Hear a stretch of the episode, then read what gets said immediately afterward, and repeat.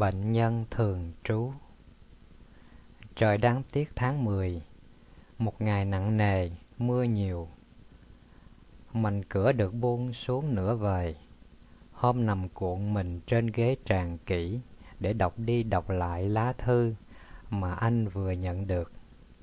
Về phần tôi Thời gian ở bên Ấn Độ Đã tập cho tôi chịu đựng được nóng hơn là chịu lạnh nhưng tờ báo lại chẳng có gì đáng đọc.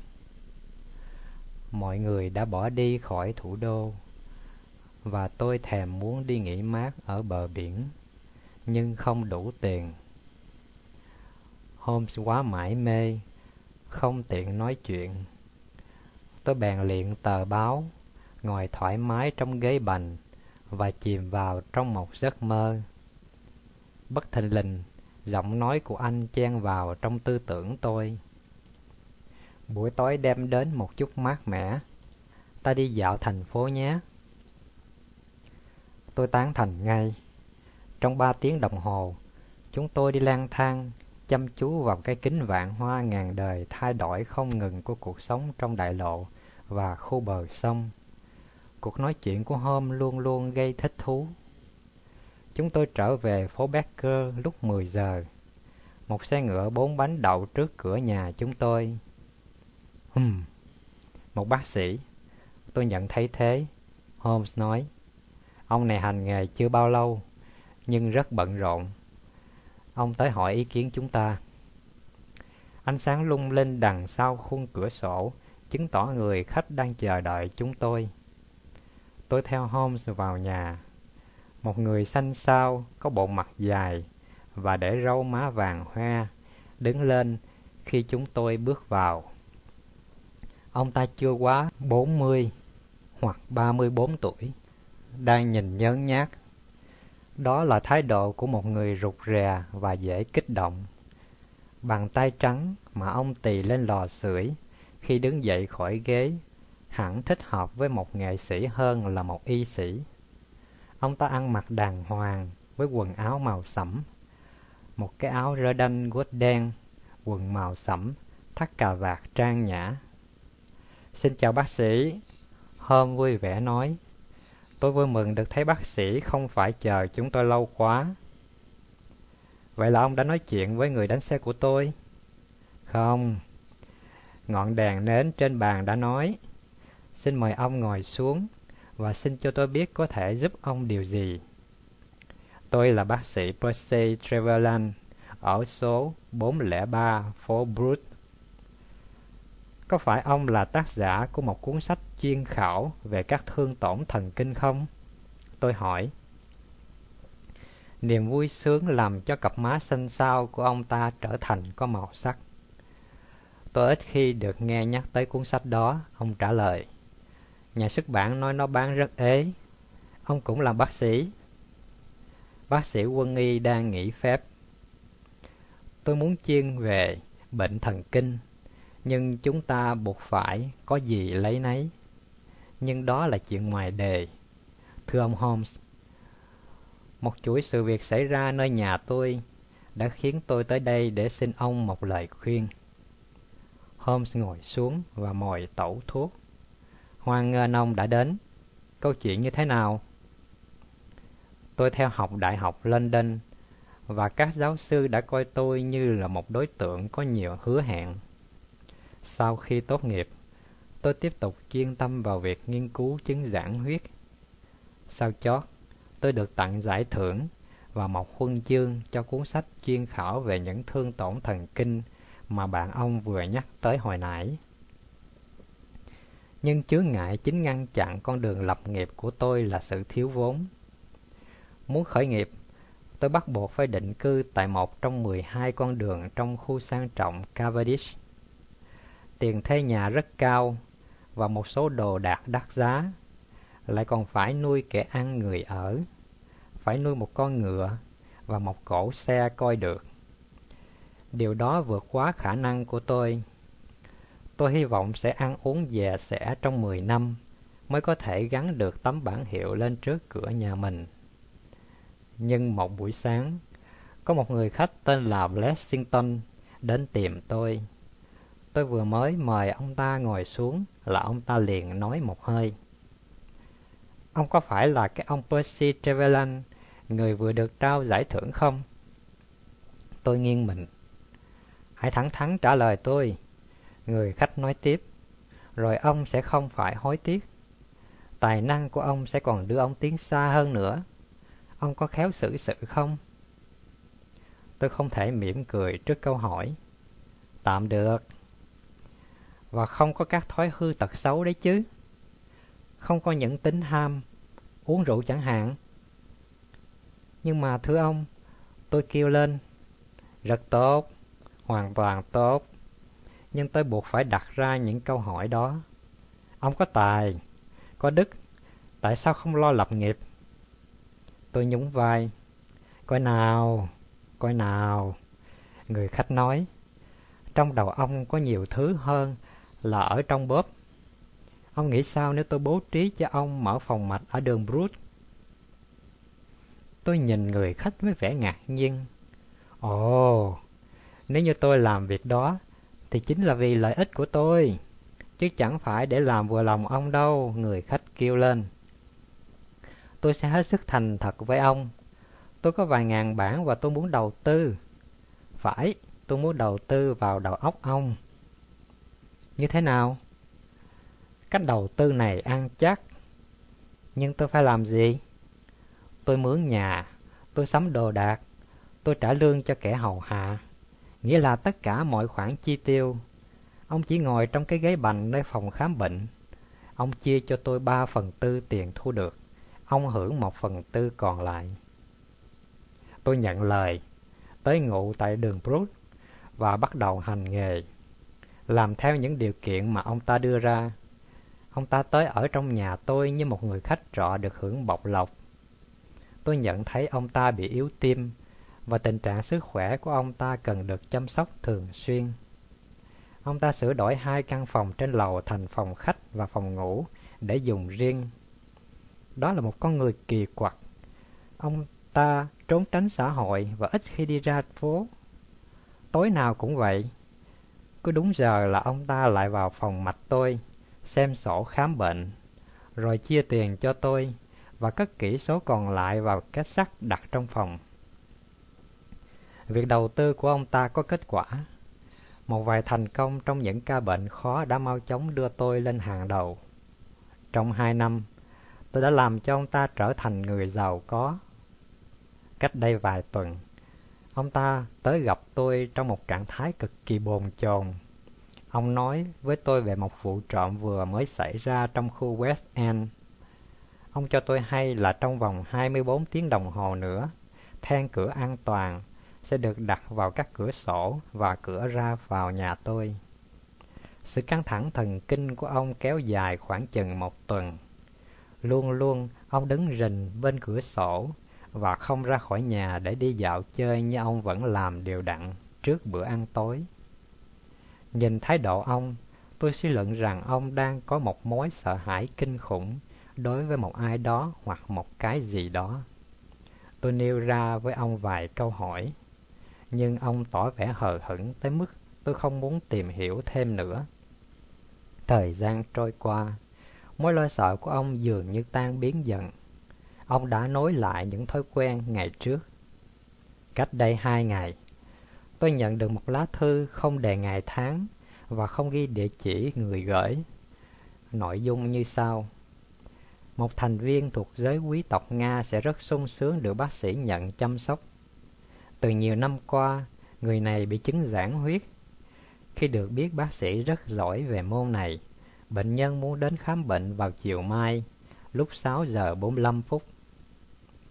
Lá thư đó làm tôi thích thú, bởi vì sự khó khăn chính trong việc nghiên cứu về bệnh giãn huyết là căn bệnh này ít có bệnh nhân để thực tập. Vậy là tôi có mặt ở phòng mạch vào giờ hẹn. Thân chủ tôi là một người đứng tuổi, gầy gò, ung dung. Bề ngoài khá tầm thường, chẳng có chút nào giống với cái ý nghĩ mà chúng ta thường có về một nhà quý phái Nga. Nhưng tôi lại ngạc nhiên nhiều hơn về người cùng đi. Đó là một thanh niên cao lớn, đẹp lạ lùng, với bộ mặt rầu rĩ và dữ tợn, một thân hình mạnh khỏe. Khi hai người vào phòng, người trẻ tuổi đang giang vòng tay đỡ lấy ông già, rồi đặt ngồi xuống với một sự âu yếm và dịu dàng. Tôi xin được thứ lỗi thưa bác sĩ. Anh ta nói với tôi bằng tiếng Anh, với một giọng nói rất yếu ớt. Tôi phải cùng đi với cha tôi, vì cha tôi rất yếu. Sự hiếu thảo đó làm tôi cảm động. Phải chăng ông muốn ở lại bên ông cụ trong lúc tôi chẩn bệnh? Ồ không, không đời nào. Anh ta kêu lên, tay phát ra một cử chỉ hoảng sợ. Tôi sẽ rất đau buồn khi phải thấy ba tôi trong những cơn cấp phát kinh hoàng đó. Hệ thần kinh của tôi rất nhạy cảm. Tôi xin ngồi ở phòng đợi. Người thanh niên bỏ ra ngoài. Tôi nói chuyện với người bệnh và ghi chú. Ông già không thông minh. Những câu trả lời của ông thường tối nghĩa. Tôi cho là ông không đủ từ ngữ tiếng Anh. Tuy nhiên, bất thình lình, trong lúc tôi đang lúi cuối ghi chép, thì ông Ngân không trả lời. Tôi ngẩng đầu lên, thấy ông ta ngồi thẳng trong ghế bành mà ngó nhìn tôi. Mặt ông tái mét, cứng đơ. Cơn bệnh lại tái phát. Tôi đếm số mạch đập và đo nhiệt độ của người bệnh. Cơ bắp đã cứng. Tôi không phát hiện ra điều bất thường đặc biệt nào. Trạng thái của ông phù hợp với điều mà những cuộc quan sát trước đó đã cho tôi biết. Bệnh này trị bằng cách cho xong chất nitrat amin. Tôi tự nhủ rằng mình đang gặp một cơ hội tuyệt vời để chứng tỏ sự hữu hiệu. Vì chai thuốc đặt ở tầng dưới trong phòng thí nghiệm, tôi để thân chủ ngồi đó, chạy đi lấy. Phải mất 5 phút mới tìm ra nó.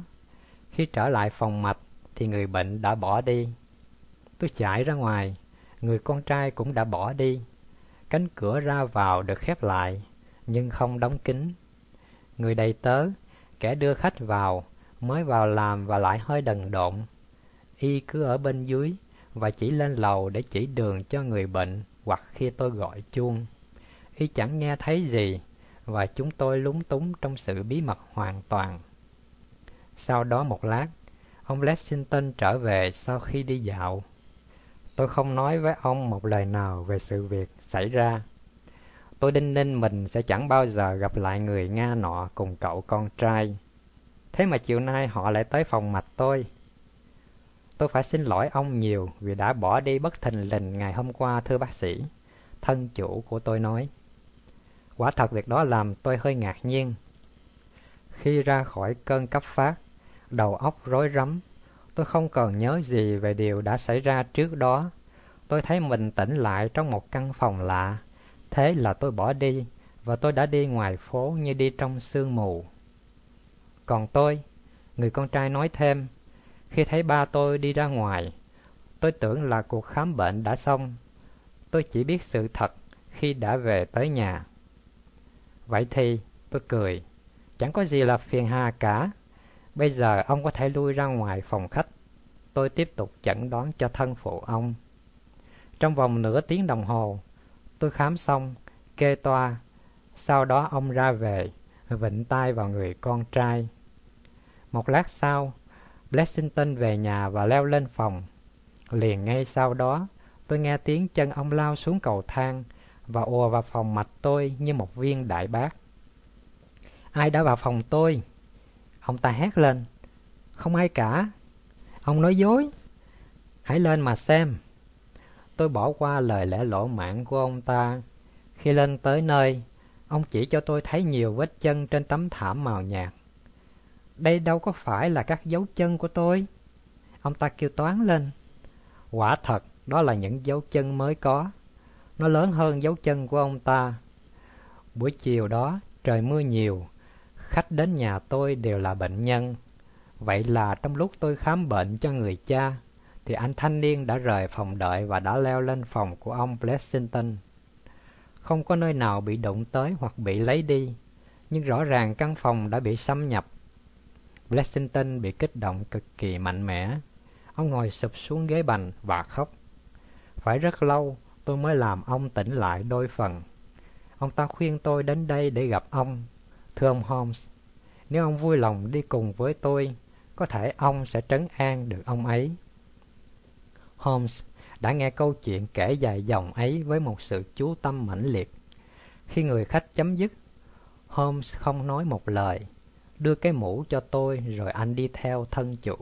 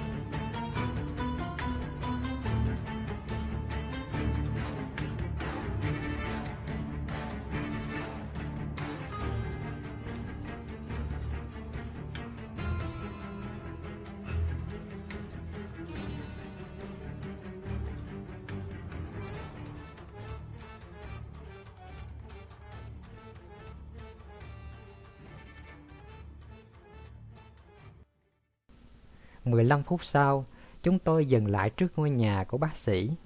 Một người đầy tớ mở cửa và chúng tôi leo ngay lên cái cầu thang rộng có trải thảm. Ngọn đèn trên thềm cầu thang đột ngột bị gió thổi tắt từ trong bóng tối. Một giọng nhỏ run rẩy vọng tới chúng tôi. Ông Blessington, ông quá đáng rồi đấy. Bác sĩ Percy kêu lên. Ồ, thế ra là ông đấy à bác sĩ. Giọng nói thốt ra có kèm theo một tiếng thở dài nhẹ nhõm. Nhưng còn những người kia, ông có bảo đảm cho họ không? Blessington quan sát tỉ mỉ chúng tôi. Tốt, được rồi. Sau cùng ông ta nói, các ông có thể lên. Tôi xin lỗi nếu sự đề phòng đã làm cho quý ông khó chịu. Ông ta đốt gas lên, và chúng tôi thấy trước mặt mình là một người kỳ lạ. Ông ta rất mập, nước da bệnh hoạn, mỗi tay cầm một khẩu súng lục. Ông nhét súng vào túi khi chúng tôi tiến lên. Xin chào ông Holmes. Tôi thật rất mang ơn ông đã cất công đến đây. Bác sĩ đã cho ông biết về vụ xâm nhập tồi tệ vào nhà tôi. Có. Hai người đó là ai vậy? Tại sao họ lại định hại ông? Thế thì đó là... Thật là khó nói. Tôi chẳng biết trả lời ông ra làm sao, thưa ông Holmes. Nói cách khác, ông không biết họ là ai? Xin mời vào, xin vui lòng đi ngang qua đây. Ông dẫn chúng tôi vào trong phòng ông. Đó là một căn phòng đẹp, đồ đạc bày biện một cách thích đáng. Quý ông thấy cái này chứ? Ông nói khi chỉ vào một cái hộp đen lớn để ở dưới chân giường. Tôi chưa bao giờ giàu có. Trọn đời, tôi chỉ đầu tư vào mỗi một việc như bác sĩ Percy sẽ nói cho quý ông rõ. Tôi chẳng bao giờ tin một chủ ngân hàng nào cả, thưa ông Holmes. Chút ít vốn mọn mà tôi có được để cất giấu trong cái rương này. Vậy là ông hiểu điều tôi cảm nhận khi có những kẻ vô danh lẻn vào nhà tôi. Holmes nhìn kỹ Blessington với con mắt dò hỏi và lắc đầu. Tôi không thể giúp gì cho ông nếu ông tìm cách nói dối tôi. Anh nói, tôi đã nói tất cả rồi. Holmes say gót với một cử chỉ chán ghét. Xin chúc anh một đêm an lành, bác sĩ Percy. Ông bỏ đi thẳng, mà chẳng nói với tôi điều gì ư. Blessington kêu lên với một giọng kiệt quệ. Thưa ông, tôi chỉ có một lời khuyên, đó là hãy nói sự thật. Một phút sau, chúng tôi đã ra tới ngoài phố và chúng tôi lại trên đường về nhà. Anh Watson, tôi rất tiếc đã làm anh phải ra khỏi nhà vì một cuộc dạo chơi của những người điên. Thực ra, đây là một chuyện lý thú đấy, Holmes nói. Tôi chẳng hiểu gì hết. Có hai người, có thể hơn hai người, oán thù gã này. Cái chàng trai nọ đã hai lần lẻn vào phòng của Blessington trong lúc người đồng lõa kiềm giữ bác sĩ trong phòng mạch. Thế còn bệnh giãn huyết? Một chứng bệnh giả và đó là một chứng rất dễ bắt chước. Tôi đã từng bắt chước chứng đó. Tôi, người đang nói với anh đây này. Thế rồi sao? Bọn chúng mà đến khám bệnh muộn như thế là vì lúc đó trong phòng đợi không còn khách. Tuy nhiên, giờ đó lại trùng hợp với một thói quen gàn của Blessington. Vậy là bọn chúng biết rõ thói quen hàng ngày của ông ta. Nếu chúng chỉ muốn xoáy một món nhỏ thôi, thì hẳn chúng đã để lại dấu vết của chuyến ăn hàng. Vả chăng, tôi có khả năng đọc được trong mắt một người để biết là người đó lo sợ cho mạng sống của mình. Ông ấy có hai kẻ ham trả thù đến thế mà lại không biết họ là ai ư? Không, ông ta phải biết họ, nhưng ông ta đã nói dối. Có thể là ngày mai chúng ta sẽ gặp lại ông ta trong một trạng thái cởi mở hơn. Liệu có giả thiết nào khác không? Liệu có thể nào câu chuyện người Nga bị bệnh với con trai ông ta chỉ là sản phẩm tưởng tượng của bác sĩ Percy không? Dưới ánh sáng một ngọn đèn đường thấp bằng khí đốt, tôi thấy Holmes cười với vẻ thích thú. Chàng trai đã để lại những vết chân rất rõ ràng. dày cả anh ta có mũi vuông chứ không nhọn như giày của Blessington, và giày đó lớn hơn giày của bác sĩ tới 3 inch. Vậy dấu chân trên các tấm thảm là không hề bị lầm lẫn. Nhưng tốt hơn chúng ta nên đi ngủ, bởi vì sáng sớm mai sẽ có tin mới. Sáng hôm sau, vào hồi 7 giờ rưỡi, trong ánh sáng lờ mờ đầu tiên của buổi sớm mai, tôi đã thấy Holmes mặc áo ngủ đứng ngay đầu giường tôi. Anh nói, Watson, một cổ xe đang đợi chúng ta. Để làm gì? Về vụ đường Brut. Anh nhận được tin mới. Nghiêm trọng, nhưng chưa rõ ràng. Anh tới kéo tấm màn sáo lên, đoạn quay lại bên tôi. Anh hãy xem cái này. Đây là một miếng giấy nhỏ vứt ra từ một cuốn sách sổ tay với những từ đơn giản này. Vì lòng kính Chúa, xin hãy tới ngay tức khắc. Pi, viết ngoạch ngoạc bằng bút chì. Ông bạn bác sĩ đã không có đủ thì giờ. Đi thôi, đây là một lời kêu gọi khẩn cấp. 15 phút sau, chúng tôi trở lại nhà bác sĩ Percy. Ông chạy ra đón chúng tôi, vẻ mặt kinh hoàng. Ồ, một vụ như thế này, ông kêu lên khi giơ hai bàn tay ôm lấy trán. Chuyện gì vậy?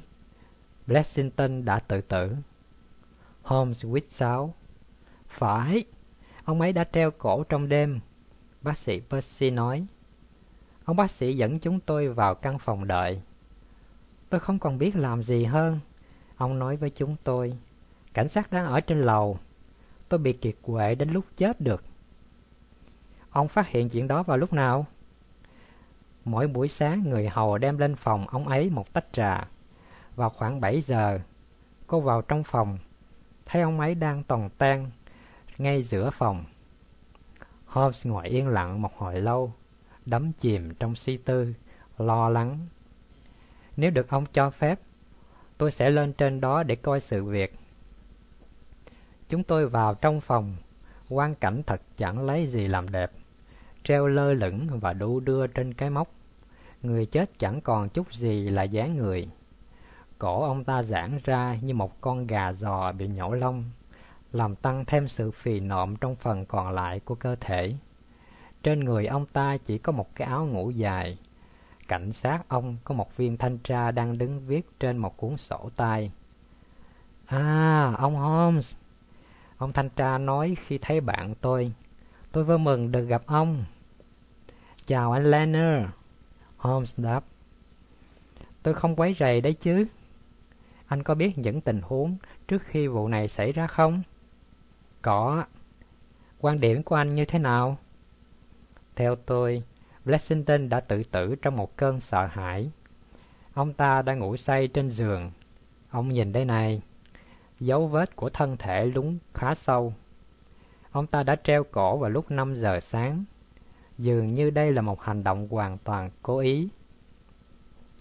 Cứ xét theo sự cứng đờ của các cơ thì cái chết đã xảy ra lúc 3 giờ, tôi nói. Không có gì đặc biệt ở trong phòng sao? Holmes hỏi. Trên cái bàn nhỏ ở chậu rửa có một cái vặn đanh ốc và vài con đanh ốc.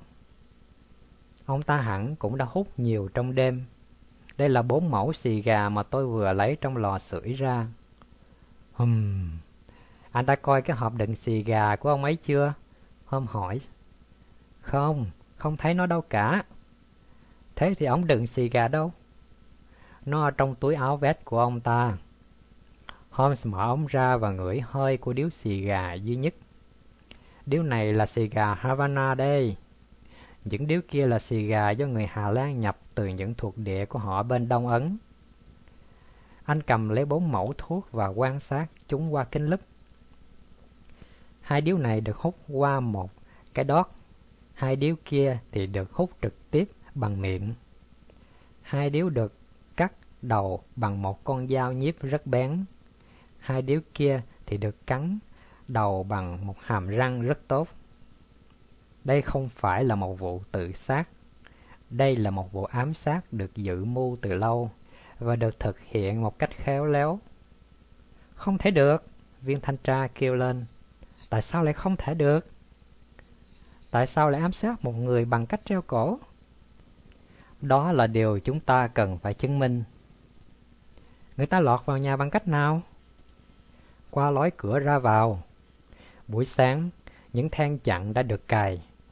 Chúng đã được cài lại sau khi họ đã bỏ đi. Làm thế nào ông biết được? Tôi đã thấy những dấu vết của họ. Xin thứ lỗi cho tôi trong chốc lát. Tôi sắp cung cấp cho ông những thông tin chính xác hơn. Anh đi ra phía cửa, xoay xoay ổ khóa và quan sát nó. Đoạn anh rút cái chìa khóa cắm ở phía trong ra và chăm chú nhìn nó.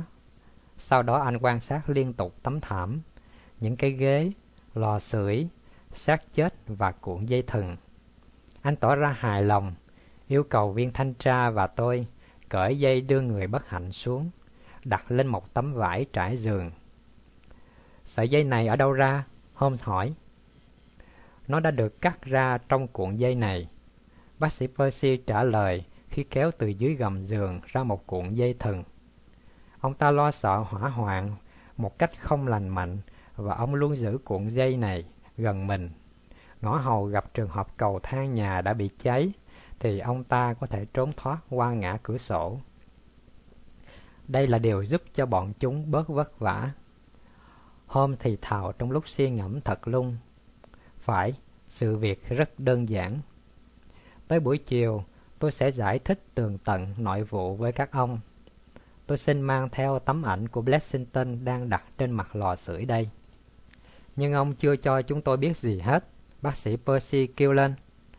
Bọn chúng có ba người, chàng thanh niên, ông già và một người thứ ba mà tôi chưa tìm ra. Hai người đầu chính là những người giả trang thành những nhà quý tộc Nga. Chúng được một kẻ đồng lõa đưa vào nhà. Nếu ông muốn có một lời khuyên, thưa ông thanh tra, thì ông hãy bắt giữ người đầy tớ trẻ tuổi mới vào giúp việc. Không thấy thằng quỷ đó đâu cả, bác sĩ trả lời. Cô hầu phòng và bà bếp đã kiếm nó cả buổi sáng nay.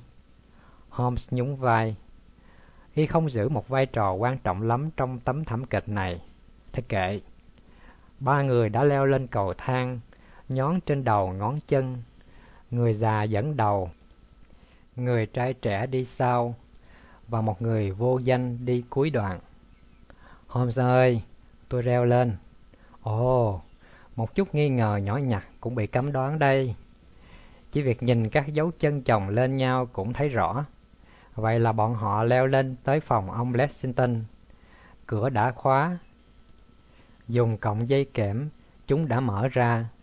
Chẳng cần dùng kính lúp, ta cũng nhận thấy qua những vết xước. Trên cái khe răng, ổ khóa này là nơi sức ép đã được nhấn xuống. Khi đã vào phòng, đầu tiên chúng nhét rẽ vào miệng Blessington. Có thể là ông đang ngủ, có thể là ông bị đờ người vì khiếp sợ. Có điều là ông đã không kêu lên được tiếng nào. Mặt khác, những bức tường này lại rất dày, có thể ông ta kêu cứu, nhưng chẳng ai nghe. Sau khi đã kiềm chế ông xong, chúng bình tĩnh ngồi thảo luận, rất có thể là dưới hình thức một phiên tòa. Cuộc thảo luận ắt hẳn đã kéo dài trong một thời gian, bởi vì những điếu xì gà đã được hút trong khoảng thời gian đó. Người lớn tuổi hơn ngồi trên cái ghế dựa đan lát này. Người trẻ tuổi, chỗ kia, anh ta đã vẫy tàn thuốc vào cái tủ commode. Về phần người thứ ba, y đi đi lại lại, có lẽ Blessington vẫn ngồi ở trên giường. Nhưng về điểm này, tôi không chắc lắm. Để kết thúc, chúng tóm lấy và treo cổ ông lên. Vụ này đã được suy tính kỹ vì chúng đã mang theo một thứ như cái rồng rọc có thể dùng được để làm giá treo cổ. Cái vặn con ốc cùng những con ốc này dự liệu dùng gắn cái giá đó. Nhưng khi chúng trông thấy cái móc của bộ đèn treo, chúng mừng lắm. Khi công việc đã làm xong, chúng bỏ đi và thanh chèn cửa đã được một đứa gài trở lại sau lưng chúng. Tất cả chúng tôi đã lắng nghe với mọi sự chú tâm say xưa, bản tóm tắt những việc xảy ra trong đêm. Những suy diễn của Holmes khởi đi từ những tiền đề quá tinh tế và quá chi tiết, khiến cho ngay cả khi anh đã chỉ cho chúng tôi thấy, chúng tôi vẫn còn gặp khó khăn khi theo cái dòng suy luận của anh. Viên thanh tra gấp gáp bỏ ra ngoài để thúc đẩy sự truy lùng người đầy tớ trẻ. Holmes và tôi trở về phố Baker để ăn điểm tâm. Xong bữa, anh nói, tôi sẽ trở về đây vào lúc 3 giờ. Viên thanh tra và ông bác sĩ sẽ có mặt nơi đây vào giờ đó. Tôi hy vọng có thể trình bày rành mạch với họ về vấn đề đã hoàn toàn được làm sáng tỏ. Các vị khách của chúng tôi có mặt vào giờ đã hẹn. Thế nhưng, ông bạn tôi lại chỉ trở về vào lúc 3 giờ 45. Nhìn anh, tôi biết ngay là mọi việc đều mỹ mãn. Có gì mới lạ không, thanh tra? Chúng tôi đã bắt được người đầy tớ. Tuyệt vời!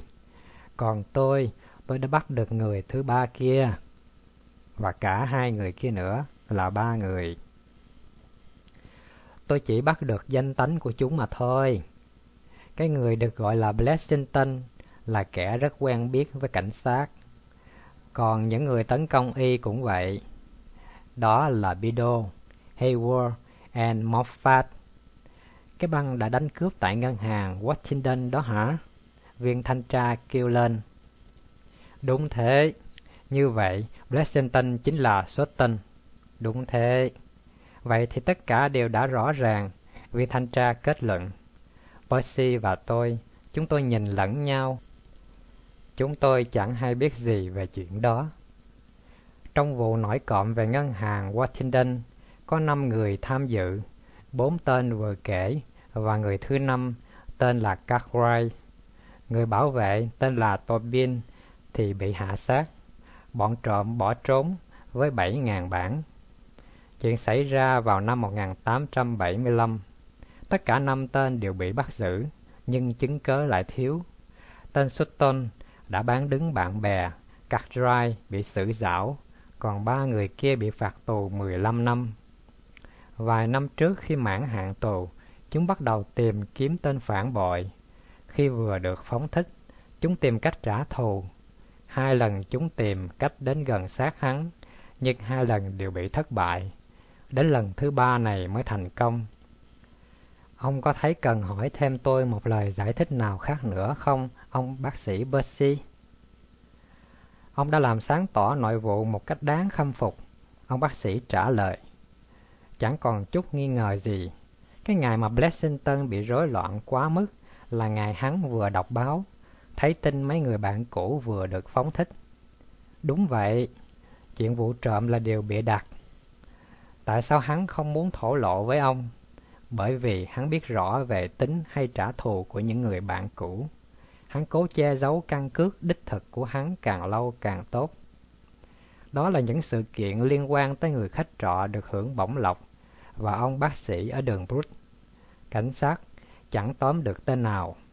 Người ta tin tưởng rằng bọn chúng đã đáp tàu Nora Crane và con tàu này đã chìm cách đây vài năm ở ngoài khơi Bồ Đào Nha.